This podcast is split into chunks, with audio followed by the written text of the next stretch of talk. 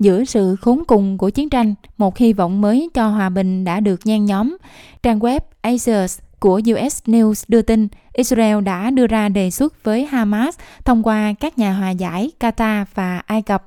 Đề xuất được cho là bao gồm việc tạm dừng giao tranh tới 2 tháng như là một phần của thỏa thuận nhiều giai đoạn.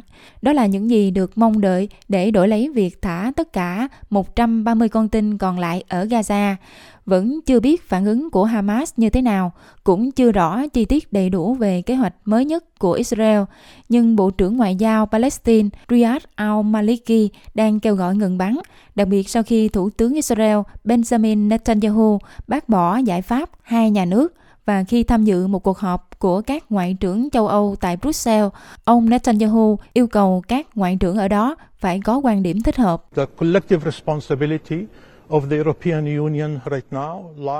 Trách nhiệm tập thể của Liên minh châu Âu hiện nay nằm ở thời điểm đặc biệt này, khi họ phải thể hiện khả năng lãnh đạo, lòng dũng cảm và thực sự có được quan điểm đúng đắn. Nếu không thì những gì chúng ta vẫn nói bấy lâu nay về tiêu chuẩn kép sẽ được thể hiện rõ ràng trong trường hợp đó.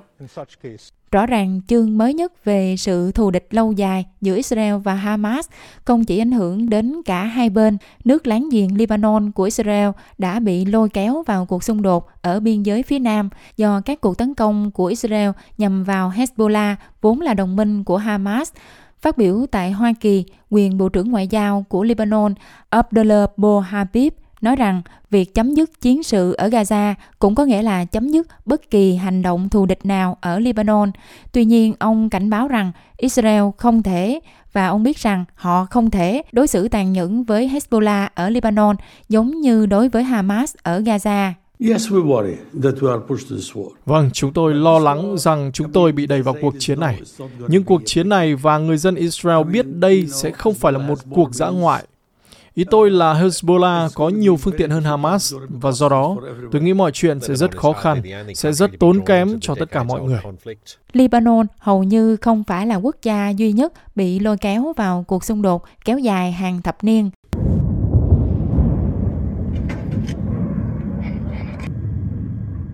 Thủ đô Sana của Yemen một lần nữa vang rền các vụ nổ và âm thanh của nhiều cuộc không kích của lực lượng Hoa Kỳ và Anh Quốc.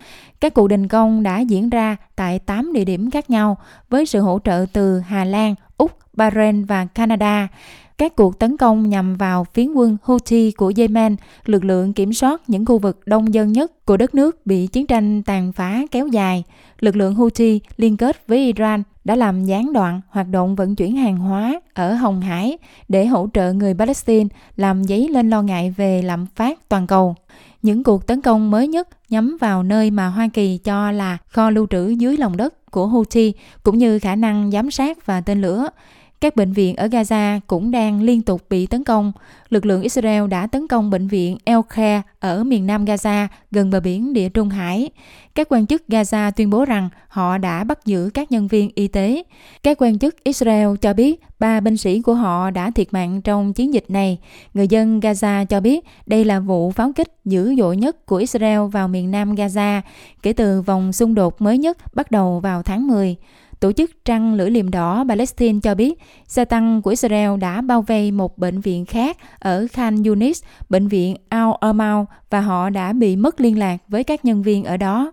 Có tin cho biết quân đội Israel đang ngăn chặn xe cứu thương di chuyển để giúp đỡ người dân ở phía tây Khan Yunis, nhưng Israel nói rằng họ đang thực hiện nỗ lực đặc biệt để bảo đảm người dân Gaza có thể tiếp cận được dịch vụ chăm sóc y tế. Vấn đề của các bệnh viện ở Gaza đã trở thành một trong những vấn đề thương tâm nhất trong cuộc chiến này. Israel cho biết các chiến binh Hamas hoạt động trong và xung quanh các bệnh viện, nhưng Hamas và các nhân viên y tế phủ nhận điều này. Đây là một vấn đề khó khăn đối với các đồng minh của Israel. Cố vấn an ninh quốc gia Hoa Kỳ John Kirby đã đến một ranh giới mỏng manh trong vấn đề này. Họ có quyền tước đi khả năng dự trữ và cung cấp năng lượng của Hamas, ngay cả khi đó là ở bệnh viện. Nhưng một lần nữa, tôi xin nói lại điều tương tự mà chúng tôi đã từng nói về vấn đề này, rằng chúng tôi mong họ làm điều đó phù hợp với luật pháp quốc tế và bảo vệ những người vô tội trong bệnh viện, nhân viên y tế và bệnh nhân càng nhiều càng tốt. Mặc dù vẫn có sự ủng hộ rộng rãi đối với cuộc chiến ở Israel sau cuộc tấn công chết người của Hamas bên trong biên giới Israel vào ngày 7 tháng 10, nhưng sự bất đồng chính kiến vẫn tồn tại. Tại Jerusalem, trụ sở quốc hội Israel đã bị người thân của những người Israel vẫn bị giữ làm con tin ở Gaza xông vào. Họ cho rằng các chính trị gia Israel chưa làm đủ để đưa những người thân yêu của họ trở về nhà. Chú của Itai Sergei là một trong những con tin cho biết. Time is of the essence and every day that passes Tôi nghĩ thời gian rất quan trọng và mỗi ngày trôi qua thật kinh khủng. Chúng tôi không thể chờ đợi được nữa và họ không lắng nghe nên chúng tôi la hét nhiều hơn. Chúng tôi không chịu đựng được nữa.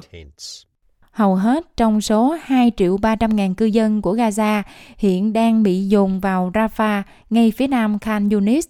Họ sống trong các tòa nhà công cộng và lều bạc.